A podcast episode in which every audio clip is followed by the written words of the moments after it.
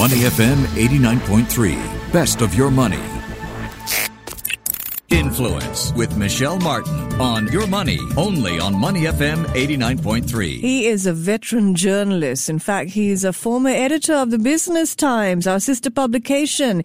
He's here to share his analysis of the GE 2020 results. Manu Sabnani joining us. Good morning, Manu. Good morning. Good morning, everyone. Good to have you with us. So some commentators thought the opposition would be obliterated, wiped out. They gained a GRC. Some, like SDP, wanted to gain a one-third uh, percent percentage of the seats to prevent a supermajority. That didn't happen. The PAP retains its supermajority. Your analysis, Manu, of the results, were there surprises or letdowns for you? I would say that uh, um, I was relieved. I mean, that's one way of looking at it because um, I think the, the the worry, the concern that, that there would be a wipeout of opposition was real. I think when WP was highlighting that it was not. Uh, something that was just, you know, they were using reverse psychology. I think it was real, and the reasons were clear because uh, we we we having this pandemic, uh, and in a crisis, usually the incumbents, meaning the the governing party, would would do better. So so. You know, the swing uh, in a natural sense, historically and so on, 2001 during the September 11 episode, I mean, the swing was to the PAP. And uh, each time there's a severe economic downturn or something, there's an election, it goes. So there's a real concern. Mm. And secondly, I think the constraints of the pandemic election, meaning uh, no rallies, for example, you didn't have that noise and fury. So the, the danger was real. But I think, uh, uh, uh of course, in today's uh, environment, we have social media, which is, especially among the young, very prevalent, frequently used, and so on. And I think that communicated quite well. So it, it replaced the social media effect, replaced the effect of rallies and the noise and fury you normally have.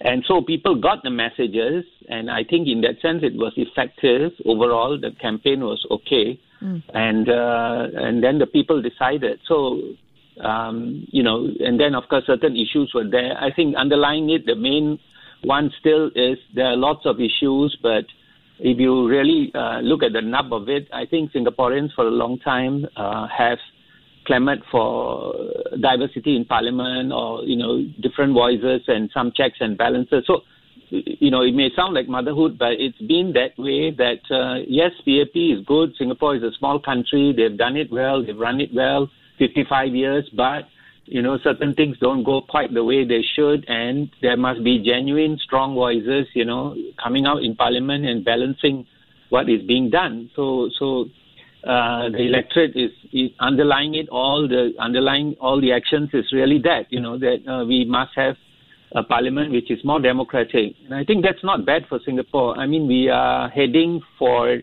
uh, sort of a system where you know there's a significant presence of uh, alternative parties in Parliament, and they are able to voice their views and so on, and hopefully that results in a, in a kind of a better outcome, you know, for the country, because ultimately it's for the country, right? Mm. Yeah. So yeah, yeah. The Workers' Party leader, um, Pritam Singh, being recognized yes. as leader of the opposition, is this a watershed or breakthrough for the opposition? Um, uh, well, uh, you could say it's a breakthrough for the opposition, but I would say it's a breakthrough for the country because um, I was reading a speech by, uh, and this was highlighted in Parliament in 2016 when PM Lee was uh, introducing some amendments to the NCMP and as well as the elected presidency. And he, he you know, and Lee Kuan Yew in 19, uh, this long, as long ago as 1984, I mean, he was saying that uh, basically he was saying that uh, the two, the one man one vote system is not necessarily good for uh, countries, right? And it's good. It's good mainly for countries that are very developed uh, polity, where people are educated and they know what they are doing when they vote. But other than that, he says like the the ex uh, colonies of the British and so on, as as we are uh, I mean, our history of uh, voting and all goes back only to 1955, right? Self-government. So his point was really that uh, is, that necessarily a good system? I mean, and and and you know, the two party, even two or three party system. He was questioning it. Now, I'm I'm saying that uh, the fact that uh, the PM and I think the PAP recognizes that. Uh, there should be a leader of the opposition really indicates that they, they, they agree that the the uh, politics have come to a point, and the citizenry, you know, is mature enough to to to know how to operate uh, a democracy in that sense. So you don't see this as And to- ring fencing the opposition by focusing on one leader. Um, no, no, no. I mean, that, yeah, the skeptical view could be that uh, you know this is a poison. Some people have said it's a poison chalice. It's it's uh, ring fencing. Yeah, I mean, rewarding Pritam and maybe trying to uh, swing him over to, to, to a certain side, you know, to be more in in, in, in sort of uh, work closer with them. But I, I don't think so. I mean, I think uh, I think uh, the the WP leader. I mean, the leader. We have to give him some credit that he he, he will he will steer a line which is basically pro Singapore, but not necessarily totally. I mean, swinging to the ruling party side, you know. And the and the Progress Singapore Party, Dr. Tan Cheng Bock has been quick to say that uh, we will work with the WP in Parliament. So the today they will announce whether they will accept the two NCMP seats, the non-constituency MP seats Right. uh, whether PSP will accept it, and I think they will. And so I think we will have 12, which is 12, I mean 12 alternate voices, right, in Parliament, and I think they want to work together. So as an opposition, but uh, I would I would also, I mean, move away a bit from the term opposition. I would say that it's better to say alternative party, you know, and and and and and and those alternative parties are going to provide the balance, but for want of a better term, uh, in British Parliament and so on, they call it leader of the opposition. So the leader of the opposition can be leader. Actually, he he's the leader of the largest opposition party, but he could also, in a way, uh, uh, represent the other uh, opposition parties. You know, so there, so I think uh, I would look at it more positively. I would say that. Uh, we are moving towards a two or three party uh, parliament, which is not a bad thing. And uh, if we have two parties like PSP and Workers' Party, and they have openly declared that they are loyal to Singapore, they are pro Singapore, and uh, they just that doesn't mean that if they are against certain policies Yes. of the government that they are anti-Singapore, they are pro-loyal, so Yeah. anybody can vote them. I think the the citizenry took that message that if you vote for these parties, you are not voting against Singapore. You are a hmm. loyal Singaporean. You're just mm-hmm. voting for an alternate party. You know. Okay, I want to pick up on that point of Sure, incremental change towards more alternative voices. PM Lee, in the press conference after the election results were out in the early morning, said the outcome was not as strong a mandate as he hoped for, but it is a good mandate. Was it a clear enough mandate in your eyes?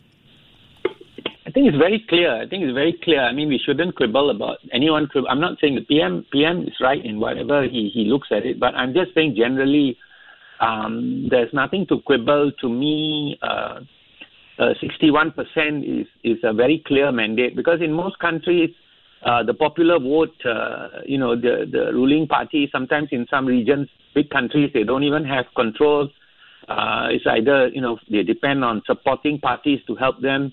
So, um, you know, 50% is the mark. Ours is a first past the poll system, right? So once you get above 50%, you win. It doesn't matter if the other guy has 49%, right? So here you have 60% of the overall votes cast, I think is quite high. And then you have 83 out of 93 seats. It's, it's by all means uh, a clear mandate. And not only that, actually the PAP has got a super majority still in parliament. You know, I mean, you, don't have a situation of one third of the seats in, in the in the other alternate parties controlling. You don't have that. So I would say it's very clear. It's still uh, the PAP has a mandate to to, to proceed. But uh, hopefully, the, the, the, point is that the popular vote, 40% are voting for alternative parties. So obviously, and the PAP has said that, that they would look at uh, what caused the swing and what, what, what, what will make the 40% happy. Because a very important change is that now they are not saying like uh, in Sengkang that uh, you know the losing team is not saying that oh we we, we will you know we you know we're not going to work for the, them or we're going to deny uh, lift upgrading or whatever in the past uh, that sort of thing you know that uh, we uh, since you didn't vote for us uh, sorry we put you at the back of the list for HDB upgrading etc. I think uh, they don't use that now, which Yeah. is which is a good point, a good improvement. So all the parties seem to be saying that we will serve everyone. I mean, WP says whether you vote for us or not, we will work for you. Mm. And the PAP seems to also be saying that. So I think that's a very good way to go. You know, yeah. I mean. Um, because at the end of the day, I mean, my chief worry is a small country. You know, in the overall scheme of things in the world, uh, we may quibble here about our politics, but you know, uh, the overall scheme of things, Singapore uh, is insignificant in what goes on in the world, right? Like, yeah, it's, I mean, in, it's if, uh, interesting uh, that you note that both, uh, you know, the opposition and the PAP mention yeah. now they're going to work for everyone. So people looking yes, to the yes. unity of the country moving forward.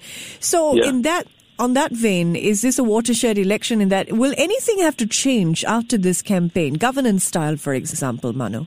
Yes, yes, that's a very important point, Michelle. You're absolutely right on the governance thing. I, I mean, the hope is there because sometimes they have to walk the talk, right? So what the government so far is saying, like uh, they haven't used the word governance that we will change, but what they seem to be saying is we will uh, do some soul searching, right? And uh, I mean, that to me that sounds like I hope that they are going to change the style. They have changed in the past. It's not that they haven't changed, but uh, certain uh, actions in the last five years, like the amendment to the you know the presidential election scheme and so on. Um, and I think the the long uh, saga over the AHTC uh, town council matter and so on.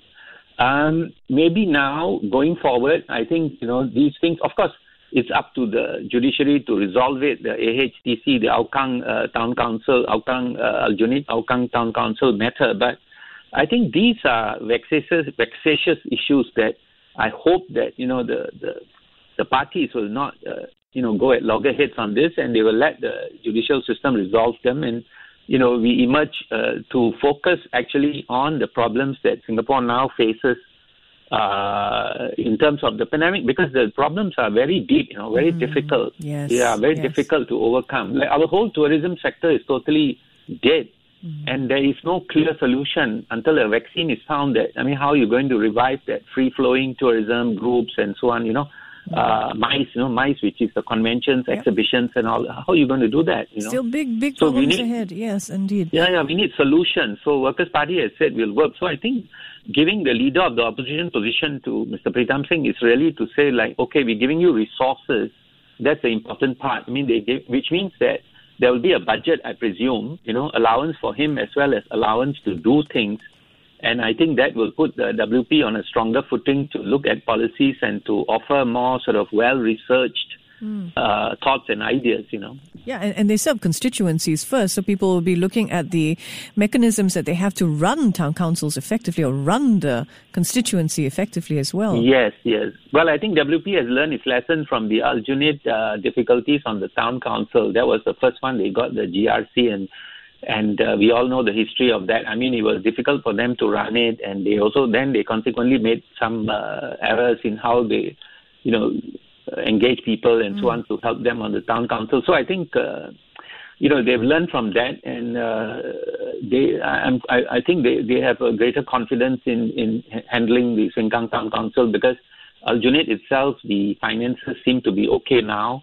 You know, so they, they, they, they so that's a good thing. I think they can run it and uh, once they have that skill, then they can focus more on national policies. You know. All right. Speaking of policies, uh, the business yeah. community is uh, seems to be upbeat. Business groups, uh, you know, remaining confident in stability and continuity largely, but there are economists who say there could be pressures for the PAP to tighten rules on the supply of foreign labor, especially foreign professionals, managers, executives, and technicians. What do you think are the implications of Singapore's elections from a business angle? Well, first, on, on the big picture side, I think in terms of confidence, will the foreign direct investment FDI be affected, or will you know you know uh, businessmen uh, level of confidence uh, drop and so on? I, I don't think so. I think that's a clear no. I mean, this kind of result, uh, 83 out of 93, still continuity of policies and so on is there. So it should not be an issue, right? But in terms of uh, when you get into the nitty gritty, you say, uh, uh, will they uh, adopt a more tighter approach to recruiting foreigners? I think that that's uh, going to happen whether we say it or not, because simply because the economy is slowing down, it's negative, right? You have to give priority to Singaporeans. I mean, so uh, when there's no growth, you know, why why do you need to bring in more foreigners? I mean, you can you can you, there will be some foreigners who will come in and they are needed. These are specialist roles like for example, in the IT, on the uh, high side of IT, the certain skills like cybersecurity, etc.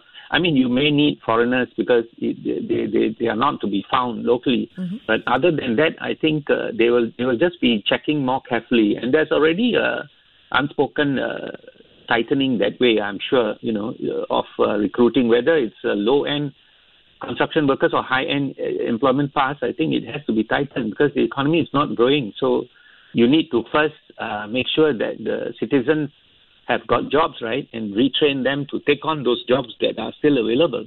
So that's a clear, yeah. So I think business-wise, uh, it's going to be a tough environment. So uh, accordingly, uh, the policies have to be adjusted, but generally there's stability, continuity. Appreciate your time. Good talking to you, Manu Sabnani there, veteran journalist, former editor of the Business Times, and owner of Rafflesia Holdings, a Singapore-based media and financial consultancy. To listen to more great interviews, download our podcasts at moneyfm893.sg or download the SPH radio app available on Google Play or the App Store.